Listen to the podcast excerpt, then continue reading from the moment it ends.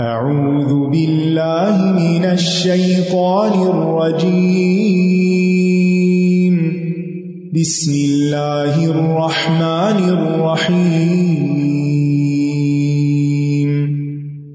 الحمد لله رب العالمين.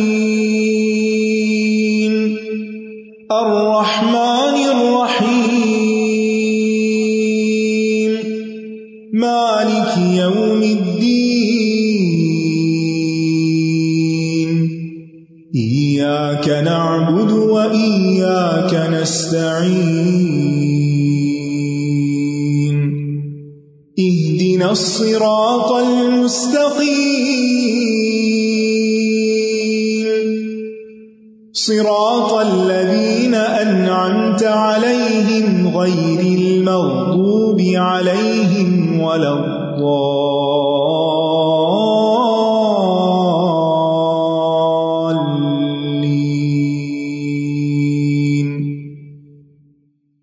السلام علیکم و رحمۃ اللہ وبرکاتہ۔ نحمد و نسلی علی رسول کریم اما بعد، فاعوذ باللہ من الشیطان الرجیم، بسم اللہ الرحمٰن الرحیم۔ ربش رحلی صدری ویسر لی امری وحل العقدم السانی یفقہ قولی۔ يا أيها الناس قد جاءتكم موعظة من ربكم وشفاء لما في الصدور. وشفاء لما في الصدور وهدى ورحمة للمؤمنين. قل بفضل الله وبرحمته فبذلك فبذلك فليفرحوا هو خير مما يجمعون. اے لوگو، بے شک تمہارے پاس، تمہارے رب کی طرف سے ایک عظیم نصیحت اور اس کے لیے سراسر شفا جو سینوں میں ہے یعنی سینوں کی بیماریوں کی شفا آ گئی ہے اور ایمان والوں کے لیے سراسر ہدایت اور رحمت آئی ہے۔ کہہ دیجیے یہ اللہ کے فضل اور اس کے رحمت ہی سے ہے۔ سو اسی کے ساتھ پھر لازم ہے کہ لوگ خوش ہو جائیں۔ یہ ان سب چیزوں سے بہتر ہے جو لوگ جمع کر رہے ہیں۔ اللہ سبحان تعالیٰ نے یہ کتاب ہمارے پاس اس لیے بھیجی ہے کہ ہم اس کو پڑھیں، سمجھیں، اس میں غور و فکر کریں اور اس سے نصیحت حاصل کریں۔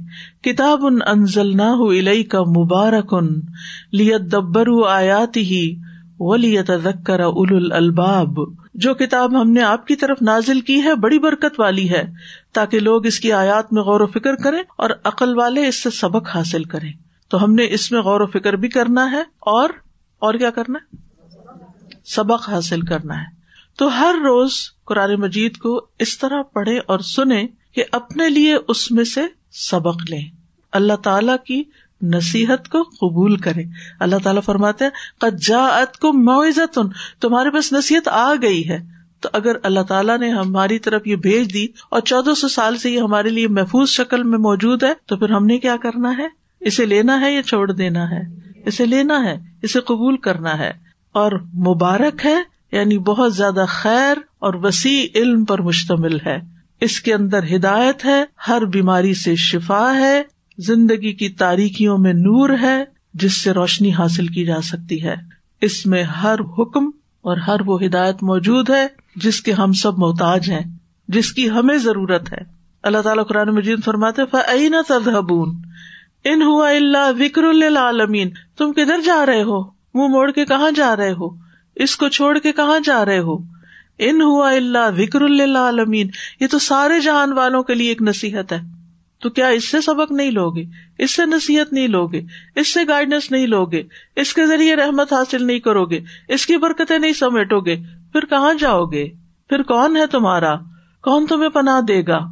کون تمہاری مشکلات حل کرے گا؟ اگر اللہ کو چھوڑ دیا اور اللہ کے کلام کو چھوڑ دیا، تو ہمیں اپنے دل میں پکا عہد کرنا ہے اس کام کو نہیں چھوڑنا۔ دنیا کا کوئی اور کام چھٹتا ہے تو چھٹ جائے، لیکن اس رسی کو نہیں چھوڑنا۔ اور پھر اس کو پکڑنا کیسے ہے؟ اس میں غور و فکر کرنا ہے۔ ابن تیمیہ کہتے ہیں، جو ہدایت کی غرض سے قرآن میں تدبر کرتا ہے، اس کے لیے حق کا راستہ واضح ہو جاتا ہے، اس کو سچائی مل جاتی ہے۔ ابن قیم کہتے ہیں، کسی بھی بندے کے لیے قرآن میں تدبر کرنے اور اس میں بہت زیادہ غور و فکر کرنے، اس کی آیات کے معنی پر اپنی فکر کو مجتمع کرنے سے بڑھ کر کوئی چیز اس کی دنیا اور آخرت کی زندگی کے لیے اس سے زیادہ مفید نہیں ہو سکتی اور اس کی نجات کے لیے اس سے زیادہ قریب نہیں ہو سکتی۔ قرآن کے یہ معنی انسان کے ہاتھ میں خوش نصیبی، مفید علوم کے خزانوں کی چابیاں تھما دیتے ہیں۔ اس کے دل میں ایمان کے قواعد جما دیتے ہیں۔ اس کی عمارت کو مضبوط کر دیتے ہیں۔ اس کے ستونوں کو گاڑ دیتے ہیں۔ اس کے دل میں اس کو دنیا اور آخرت اور جنت و جہنم کی شکل بھی دکھا دیتے ہیں۔ گزشتہ اقوام کے قصے سناتے ہیں، عبرتوں کے مقامات دکھاتے ہیں۔ اس کے معنی میں اللہ کی ذات، اس کے ناموں اور اس کی صفات اور اس کے افعال کا تعارف بھی کروا دیتے ہیں۔ جو چیزیں اللہ کو پسند ہے اور جو پسند نہیں، ان کا بھی تعارف کرا دیتے ہیں۔ لہٰذا ہمارے لیے ضروری ہے کہ ہم اس کتاب کو تھام کر رکھیں اور اپنی زندگی کا مقصد یہ رکھے کہ اس کو پڑھ کر اس سے نصیحت حاصل کرنی ہے۔ یہ جتنا بھی ٹائم آپ لگائیں گے ترجمہ یاد کرنے میں، الفاظ کی تحقیق میں، تفصیل میں، تفسیر میں تو مقصد کیا ہونا چاہیے کہ سبق حاصل کرنا ہے۔ ہم عمل کے لیے پڑھ رہے ہیں۔ ہم کس کے لیے پڑھ رہے ہیں؟ اس پر عمل کرنے کے لیے۔ ہم عالم کہلوانے کے لیے نہیں۔ ہم حافظ کہلوانے کے لیے نہیں۔ ہم اس کو عمل کی نیت سے پڑھ رہے ہیں، ربانی بننے کے لیے۔ اسی لیے ہم دیکھتے ہیں، ابن مسعود کہتے ہیں کہ ہم میں سے کوئی آدمی، صحابی ہے یہ، جب دس آیات سیکھ لیتا تو اس سے آگے نہ بڑھتا، یہاں تک کہ ان کے معنی کو معلوم کر لیتا اور اس پر عمل کرنا بھی سیکھ لیتا۔ اس پر عمل کیسے کرنا ہے؟ اس کا تقاضا کیا ہے؟ ہمیں کرنا کیا ہے؟ تو ہمیں اس کو دل پر اتارنا ہے۔ تو آئیے، اللہ سبحان تعالیٰ کے فضل و کرم سے ہم آغاز کرتے ہیں۔ سورت الفاتحہ سے۔ سورت الفاتحہ مکی صورت ہے۔ اس کی آیات کی تعداد سات ہے۔ ترتیب کے اعتبار سے یہ قرآن مجید کی پہلی صورت ہے۔ نزول کے اعتبار سے قرآن مجید کی چوتھی صورت ہے۔ پہلی اقرا بسم ربی الزی خلق۔ دوسری المزمل، تیسری المدثر اور چوتھی الفاتحہ۔ یہ سورت اللہ تعالی کی حمد سے شروع ہوتی ہے الحمد للہ سے۔ اور پہلی ہی آیت میں ہمیں اللہ کا لفظ جلالہ مل جاتا ہے، جو اللہ تعالیٰ کا ذاتی نام ہے۔ اس صورت مبارکہ کے اور بھی کئی نام ہے الفاتحہ کے علاوہ اس کو فاتحت الکتاب بھی کہا جاتا ہے۔ ام القرآن، ام الکتاب اسب المسانی القرآن العظیم سورت الحمد اشفا اس کے علاوہ سلاد بھی اس کو کہا گیا ہے۔ فاتحہ کا مطلب ہوتا ہے ابتدا کرنا، آغاز کرنا۔ اس کا نام فاتحہ اس لیے ہے کہ اس سے کتاب اللہ کا آغاز ہو رہا ہے۔ اور اسی طرح نماز میں بھی قرآت کا آغاز، قرآن پڑھنے کا آغاز اسی صورت کے ساتھ ہوتا ہے۔ یعنی نماز میں بھی قرآن کا افتتاح سورت الفاتحہ کے ساتھ ہوتا ہے۔ پھر ام القرآن، ام الکتاب، القرآن العظیم، کیونکہ اس میں زندگی کے تمام احکامات موجود ہیں۔ ام کا مطلب ہوتا ہے اصل۔ یعنی بنیادی مضامین، بیسک جتنے بھی کانسیپٹ ہیں ہمارے دین کے، سب کی اصل یہاں موجود ہے۔ اسب المسانی اس لیے کہا جاتا ہے کہ سات بار بار دہرائی جانے والی آیتیں ہیں۔ اور ہم دیکھتے ہیں کہ ہر نماز کی ہر رکت میں چاہے فرض ہو، نفل ہو، حتیٰ کہ نماز جنازہ۔ ان سب میں سورت فاتحہ پڑی جاتی ہے اور اس کی آیات کو بار بار دہرایا جاتا ہے۔ یعنی قرآن مجید کا کوئی حصہ ہم اتنی دفعہ ریپیٹ نہیں کرتے جتنی دفعہ سورت الفاتحہ ریپیٹ کرتے ہیں۔ اور اتنی اہم صورت ہے، اعظم صورت قرآن ہے، قرآن مجید کی سب سے عظیم ترین صورت ہے کہ اگر آپ مثلاً نماز پڑھ رہے ہیں اور نماز کی رقط میں الفلام میم سے لے کر اناس تک پڑھ لیں اور فاتحہ نہ پڑھیں تو آپ کی نماز نہیں ہوگی۔ لیکن اگر آپ صرف الفاتحہ پڑھ لیتے ہیں اور باقی صورت پڑھنی یاد نہیں رہی، نماز ہو جائے گی۔ اس سے آپ اس کی اہمیت کو سمجھے کہ یہ صورت ہماری زندگی میں کتنی زیادہ اہم ہے۔ یہ صورت پوری امت کو متحد کرتی ہے، کیونکہ امت کے ہر فرد کو اس صورت کو سیکھنا لازم ہوتا ہے، کیونکہ اس کے بغیر نماز ہی نہیں ہوتی۔ یعنی اگر آپ کسی ادنا سے ادنا، ان پڑھ سے ان پڑھ مسلمان کو بھی دیکھے، جسے کچھ نہیں آتا اور، لیکن سورت الفاتحہ آتی ہوگی۔ اس لیے ایک نصیحت ہے آپ کے لیے کہ آپ اپنے بچوں کو خود سورت الفاتحہ سکھائیں۔ جن کے بڑے ہو چکے ہیں، وہ کسی اور کے بچے پکڑ لیں اور ان کو سکھائیں۔ کیوں؟ اس میں بڑی راز کی بات ہے۔ ساری زندگی وہ جتنی بھی نمازیں پڑھے گا، جتنی دفعہ سورت فاتح پڑھے گا، اتنی دفعہ آپ کو ثواب ملے گا۔ کتنا بڑا ثواب ہو جائے گا۔ یعنی دن میں ہر شخص کو اگر صرف فرض بھی پڑتا ہے، سترہ دفعہ تو سورت فاتح پڑھنی پڑتی اگر آپ نے کسی ایک بچے کو سورت فاتح سکھا دی ہے اور وہ ہر روز سترہ دفعہ آپ سورت فاتح پڑھتا ہے، تو آپ سوچیے کہ وہ ایک بچے کا سترہ دفعہ کا ثواب آپ کو دوسرے کا سترہ دفعہ کا تیسرے کا سترہ دفعہ اپنے بچوں کو بھی سکھائے۔ اور اگر بڑے ہو گئے ہیں، تو اب آپ ترجمہ سیکھ رہے ہیں اپنے بچوں کو سورت فاتح کا کم از کم ترجمہ۔ ضرور سکھا دے۔ یہ خود سکھائے۔ باقی قرآن اگر کوئی اور پڑھا دیتا ہے، پڑھا دے۔ بچہ چھوٹا بھی ہو، اگر آپ کے بچے بڑے ہوں گے تو ان کے بچوں کو پکڑ لیں ان کے بچے، ان بچوں کو آپ سکھا دیں اور اگر وہ صحیح نہیں پڑھتے تو ان کا پروننسیشن ٹھیک کرا دیں لیکن اس کے لیے پہلے آپ کو اپنا ٹھیک کرنا ہوگا نا۔ اس کو میک شیور کرنا ہوگا۔ اگر آپ کی ٹیچر آپ کو پاس کر دیتی ہے تو پھر آپ آگے بھی سکھا سکتے ہیں۔ اور اگر ہو سکے تو اپنی دوستوں جو بھی آپ کے ملنے جلنے والے لوگ ہیں، ان سب میں سے کوئی پانچ لوگ کر لیں۔ بانجی بتیجے کوئی بھی، بڑے، چھوٹے ایون بزرگ بھی، ان کو سورت فاتح کا معنی بتا دیں، کیونکہ ہر نماز میں پڑھنی ہوتی ہے۔ اور ہمیں نہیں پتا ہم کیا پڑھ رہے ہیں۔ تو یہ ایک اپنے لیے ایک نیکی اور صدقہ جاریہ کمانے کا بہت بڑا ایک موقع ہے۔ بہر علی سورت کو سورت الحمد بھی کہا جاتا ہے، کیونکہ اس میں اللہ تعالیٰ کی حمد آئی ہے۔ سب سے پہلے شفا بھی کہا جاتا ہے، کیونکہ یہ سورت بہترین دم ہے۔ یعنی ہر بیماری سے شفا کا ذریعہ ہے۔ اس لیے اس کو پڑھ کر اپنے اوپر بھی دم کیا کرے۔ اگر کوئی چھوٹی سی بھی تکلیف ہو، بچوں پہ کوئی بھی آپ کو بیمار دکھائی دے، کسی کی عادت کرنے کے لیے گئے ہیں، سورت فاتح پڑھ کر، اس پہ پھونک مار کر یا اپنے ہاتھ میں مار کے اس کے جسم کے اوپر یعنی اس کو جھاڑ دیں۔ اس سورت کو قرآن مجید کی سب سے افضل سورت کہا گیا ہے۔ حضرت انس سے روایت ہے، وہ کہتے ہیں کہ نبی صلی اللہ علیہ وسلم کسی سفر میں تھے تو ایک آدمی آپ کے پاس اترا۔ اس نے بتایا کہ نبی صلی اللہ علیہ وسلم نے اس کی طرف متوجہ ہو کر فرمایا، کیا میں تمہیں قرآن کی افضل حصے کے بارے میں نہ بتاؤں؟ پھر آپ نے اس پر الحمد للہ رب العالمین کی تلاوت فرمائی۔ اس سے پتا چلتا کہ یہ سب سے افضل حصہ ہے قرآن کا۔ اس کو پڑھنے والے کی دعا قبول ہوتی ہے۔ ابن عباس کہتے ہیں کہ اس دوران کے جبریل علیہ السلام نبی صلی اللہ علیہ وسلم کے پاس بیٹھے ہوئے تھے کہ اچانک انہوں نے اوپر سے ایک آواز سنی۔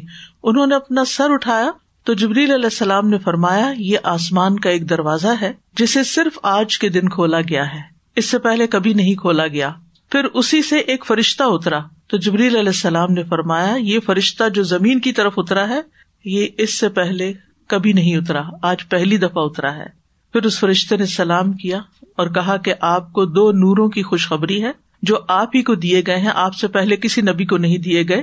ایک سورت الفاتحہ اور دوسری سورت البقرا کی آخری آیات۔ جب بھی آپ ان دونوں میں سے کوئی بھی دعائیا جملہ پڑھیں گے یعنی جیسے اح دن سرات المستقیم یا آخری آیات میں بھی دعا ہے، تو آپ کو مانگی ہوئی چیز ضرور عطا کر دی جائے گی۔ تو آپ کو زندگی میں کسی بھی چیز کے بارے میں گائیڈنس چاہیے نا؟ میں کیا کروں، کیا نہ کروں؟ جب کوئی ایسا مسئلہ پیش آتا نا، کبھی آپ دائیں پوچھتے کبھی بائیں، کبھی اس سے مشورہ، کبھی اس سے کوئی ایک بات کرتا ہے، دوسرا اس کی الٹ کر دیتا ہے، وہ انسان کنفیوز ہو جاتا ہے، کیا کروں، کیا نہ کروں؟ ایک بےچانی سے لگی رہتی۔ آپ سورت الفاتح پڑھ کے اور تکرار کے ساتھ پڑھے اح دن اسرات المستقیم اح دن اسرات المستقیم اح دن اسرات المستقیم۔ پڑھتے رہے پڑھتے رہے پڑھتے رہے کوئی گنتی کی ضرورت نہیں، گننے میں توجہ نہ دے کہ اچھا کتنی دفعہ ہو گیا، دھیان ادھر چلا گیا۔ نہیں نہیں، ادھر نہیں دھیان کرنا۔ دھیان سرات مستقیم کی طرح یا اللہ، مجھے اس معاملے میں صحیح رہنمائی دے، مجھے کیا کرنا چاہیے؟ مجھے نہیں پتا، آپ کو پتا ہے۔ کیونکہ بہت دفعہ لوگوں کے مشورے میں آ کے انسان ایسا ڈسیزن لے لیتا کہ آگے جا کے کھڈے میں اتر جاتا ہے۔ تو پھر پریشان ہوتا ہے۔ اللہ سبحانہ تعالیٰ بندے کا ہاتھ پکڑ لیتا ہے۔ اللہ تعالیٰ اس کو سیدھا رستہ دکھاتا ہے۔ تورات، زبور اور انجیل میں اس جیسی صورت نہیں۔ لہٰذا آپ خوش قسمت ہیں کہ اس دنیا کے اس وقت اس حصے میں پیدا ہوئے کہ آپ کو قرآن کی دولت ملی اور یہ صورت ملی قرآن مجید کے ذریعے۔ اور پھر اس کو ول قرآن العظیم بھی کہا گیا، جیسے سورت الحجر میں آتا ہے، ولقد آتینا کا سب ام من المسانی ول قرآن العظیم اور بلا شبہ، یقیناً ہم نے آپ کو بار بار دہرائی جانے والی سات آیتیں اور بہت عظمت والا قرآن عطا کیا ہے۔ ابو حرارا کہتے ہیں کہ رسول اللہ صلی اللہ علیہ وسلم نے فرمایا، ام القرآن یعنی سورت الفاتحہ ہی سبا مسانی اور قرآن عظیم ہے۔ یعنی جو کہ یہ پورے قرآن کے ایک طرح سے خلاصہ ہے، لہٰذا قرآن عظیم بھی کہا گیا اس کا نام۔ یہ لازمی شفا دینے والی صورت ہے۔ ابو سعید خدری کہتے ہیں کہ ہم ایک سفر میں تھے، ہم نے ایک قبیلے کے نزدیک پڑاؤ کیا، وہاں ایک لونڈی آئی اور کہنے لگی، قبیلے کے سردار کو بچھو نے کاٹ لیا ہے اور ہمارے قبیلے کے مرد موجود نہیں ہے کیا تم میں سے کوئی دم کرنے والا ہے؟ تو ہم میں سے ایک شخص ساتھ چلا گیا۔ ہم اسے دم کرنے والا خیال نہیں کرتے تھے، ہمارا نہیں خیال تھا کہ اس کو کوئی دم آتا ہے۔ لیکن اس نے جب دم کیا تو سردار تندرست ہو گیا۔ اور اس نے اسے تیس بکریاں دینے کا حکم دیا۔ نیز ہمیں بھی دودھ پلایا۔ نہیں جتنے بھی مسافر تھے سب کو دودھ پلایا۔ جب وہ شخص واپس آیا تو ہم نے اس سے پوچھا، کیا تم اچھی طرح دم کرنا جانتے ہو؟ اس نے کہا، میں نے تو صرف امول کتاب پڑھ کر دم کیا تھا۔ سورت فاتحہ پڑھی تھی، لیکن یقین کے ساتھ پڑھی تھی نا۔ اللہ سے مدد مانگی تھی۔ تو جب کبھی مدد چاہیے ہو نا اللہ کی، تو پھر کثرت سے پڑھا کرے ایا کنا بدو ایا کنستین ایا کنا بدو ایا کنستین اللہ تیری عبادت کرتے ہیں، تجھ سے مدد چاہتے ہیں۔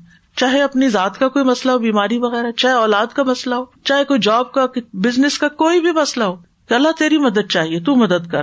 کہیں بھی پھنسے، کہیں بھی اٹکے، کہیں بھی مشکل میں آئے۔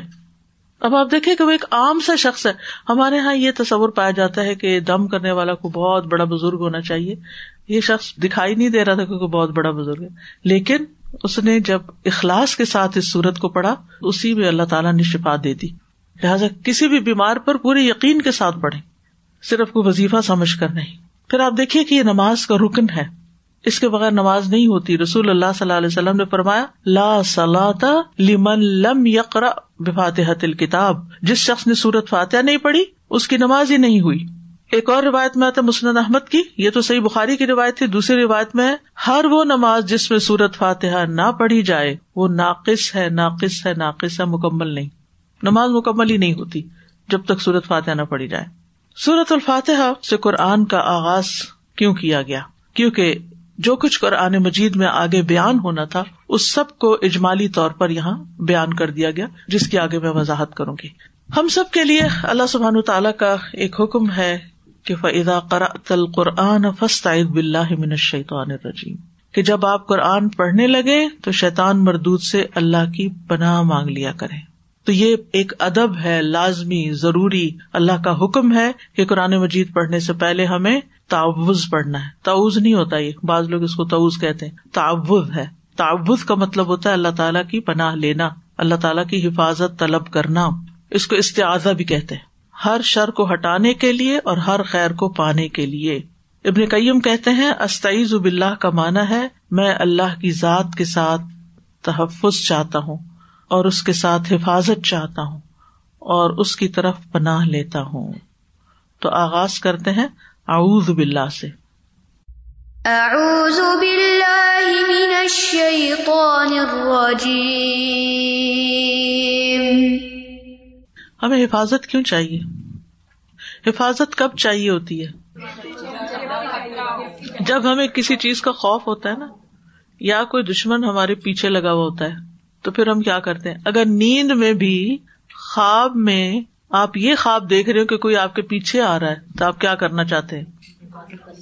فوراً حفاظت والی جگہ پہ کسی کمرے میں گھس جا رہے ہیں، چٹک نہیں لگا رہے ہیں، دروازہ لاک کر رہے ہیں، گاڑی کا دروازہ بند کر رہے ہیں، کھینچ رہے ہیں۔ ایسی خوابیں آتی ہیں نا کہ کوئی پیچھے لگا ہوا تو ہمیں حفاظت چاہیے، اپنے آپ کو پروٹیکٹ کرنے کے لیے۔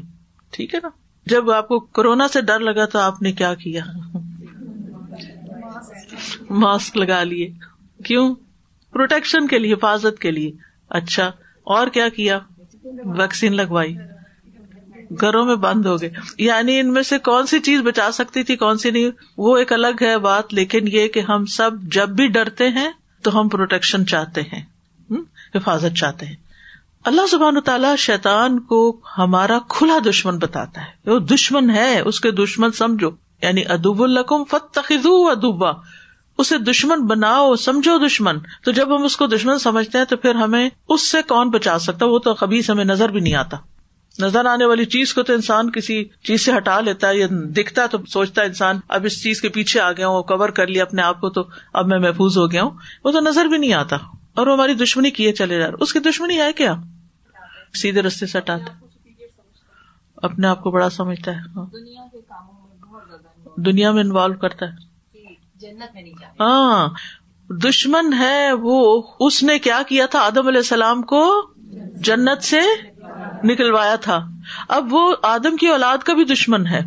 اب وہ آدم کی اولاد کو واپس اس جنت میں نہیں جانے دینا چاہتا، کیونکہ وہ خود بھی نکالا گیا تھا۔ اب اس کو آدم اور آدم کی اولاد پر غصہ ہے۔ وہ کہتا ہے کہ یہ کوئی ایسا کام نہ کرے کہ جس سے یہ جنت میں جا سکے۔ تو جنت کا رستہ کس سے کھلتا ہے؟ علم کے رستے سے۔ جب آپ علم حاصل کرتے ہیں، علم کے رستے پر چلتے ہیں، تو حدیث میں آتا نا منسلا کا طریقن یلتم صفی ہی علم سہل اللہ طریقن الجنا جو ایسے رستے پر چلتا ہے جس سے علم حاصل کرے، تو اللہ تعالیٰ سہل اللہ الہ طریقن الجنا اس کے لیے جنت کا رستہ آسان کر دیتے اب وہ کیا کرتا ہے؟ علم کے راستے پہ آگے بیٹھ جاتا ہے۔ سب سے مشکل کام بتاتا ہے اس کو۔ ویسے بھی بچوں کو بھی آپ دے چھوٹے چھوٹے بچوں کو بھی اسکول جانا مشکل لگتا اچھا نہیں لگتا۔ کوئی بچہ صبح نہیں اٹھنا چاہتا اور نہیں جانا چاہتا۔ اور خاص طور پہ چھوٹے چھوٹے بچے بھی جب پہلی دفعہ جاتے ہیں تو کتنا روتے ہیں، کتنا تنگ کرتے ہیں۔ اگر آپ انہیں کہ چلو پارک، روئیں گے؟ کوئی بچہ کہ میں نے نہیں پارک جانا۔ سب چلیں گے۔ چلو شاپنگ چلتے ہیں، مال چلتے ہیں۔ سب چلیں گے۔ چلو اسکول چلتے ہیں۔ میرے پیٹ میں درد ہے، نہیں جانا چاہتے۔ علم دنیا کا بھی، کیونکہ دنیا کا علم حاصل کر کے بھی انسان اپنی زندگی آسان کرتا ہے، بہت سے شر سے بچتا ہے۔ اور وہ علم جو جنت میں لے جائے انسان کو، اس کو آسان کرے، اس کو تو بہت مشکل بناتا ہے۔ لہذا قرآن کا پڑھنا جو ہے، ابھی آپ نے خود ہی بتایا کہ اللہ تعالیٰ کا قرب عطا کرتا ہے، جنت کی طرف لے جانے والا کام ہے، تو پھر کیا شیطان آسانی سے کرنے دے گا؟ نہیں۔ لہذا سب سے پہلے تو وہ رسی کاٹو جو شیطان کی ہے، اس کو تو پیچھے کرو اور پھر اس رستے پہ چلو۔ تو اس لیے جب ہم سب سے پہلے قرآن مجید کھولتے ہیں پڑھنے کے لیے، تو اعوذ باللہ من الشیطان الرجیم پڑھتے ہیں۔ اس کے علاوہ بھی اس کے سیکھے ہیں، اعوذ باللہ السمیع العلیم من الشیطان الرجیم۔ بہرحال ہم اللہ کی ذات کے ساتھ تحفظ چاہتے شیطان سے ہمیں صرف اللہ بچا سکتا ہے، اس لیے ہم کہتے ہیں اعوذ باللہ اعوذ باللہ، کہ میں اللہ کی بنا لیتا ہوں۔ من الشیطان، شیطان سے۔ اور شیطان جو ہے شطانہ سے آپ نے ابھی پڑھا ہوگا۔ شطانہ کا مانا ہوتا ہے دور۔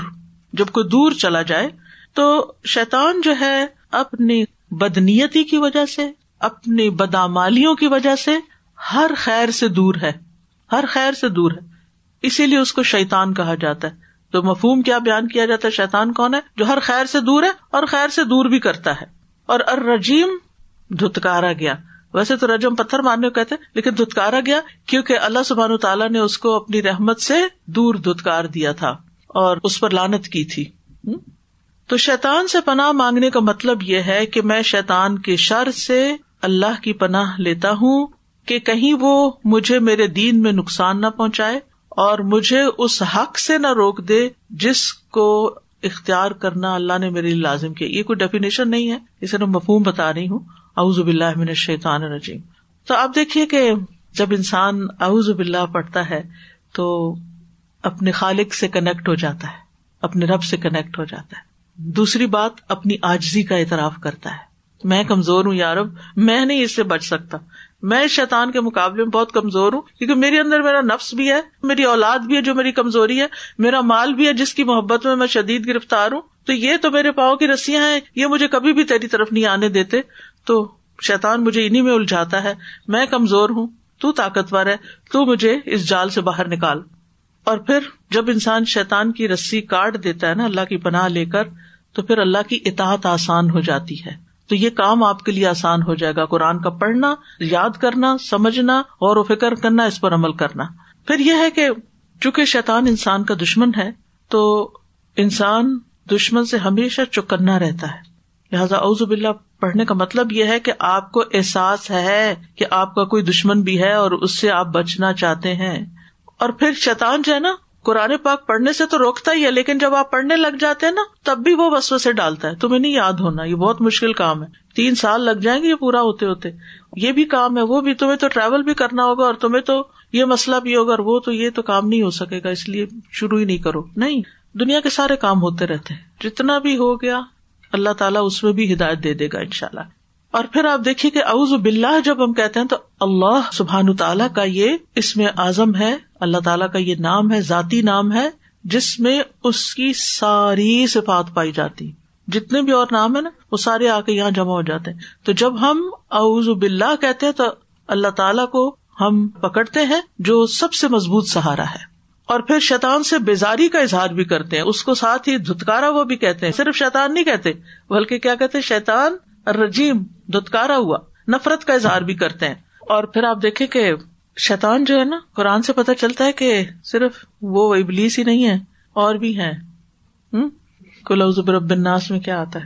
کلاؤز برب الناس، ملک الناس، الہ الناس من شر الوسواس الخناس الذي يوسوس في صدور الناس من الجنت والناس۔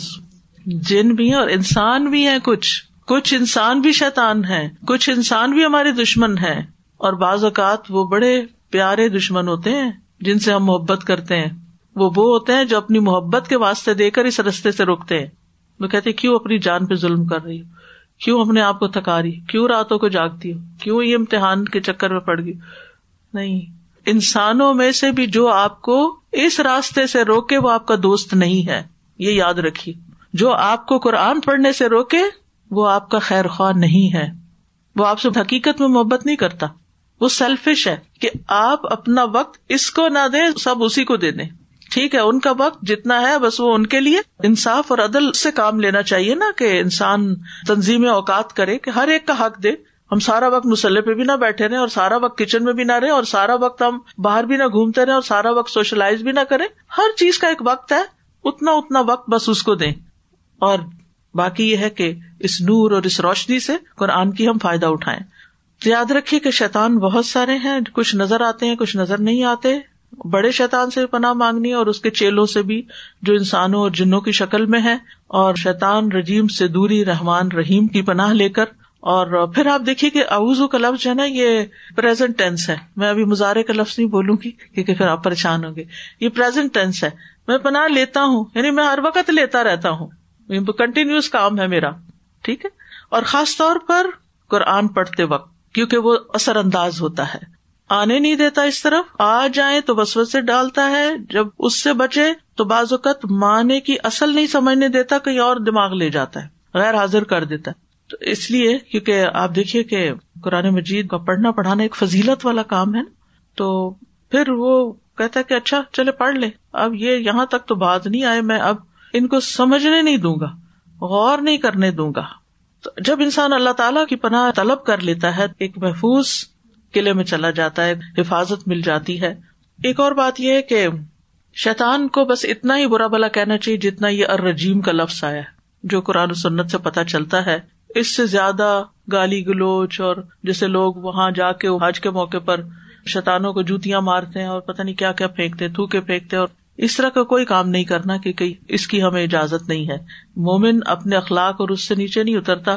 ہمارا دین بڑا خوبصورت ہے، ہمیں بہت اچھے طریقے سے وہ چیزیں سکھا دی گئی ہیں جو ہمیں کرنے کی ہے تو اس لیے حدیث میں بھی آتا ہے کہ شیطان کو برا بلا مت کہو، بلکہ اللہ سے اس کے شر سے بچنے کی دعا کرو۔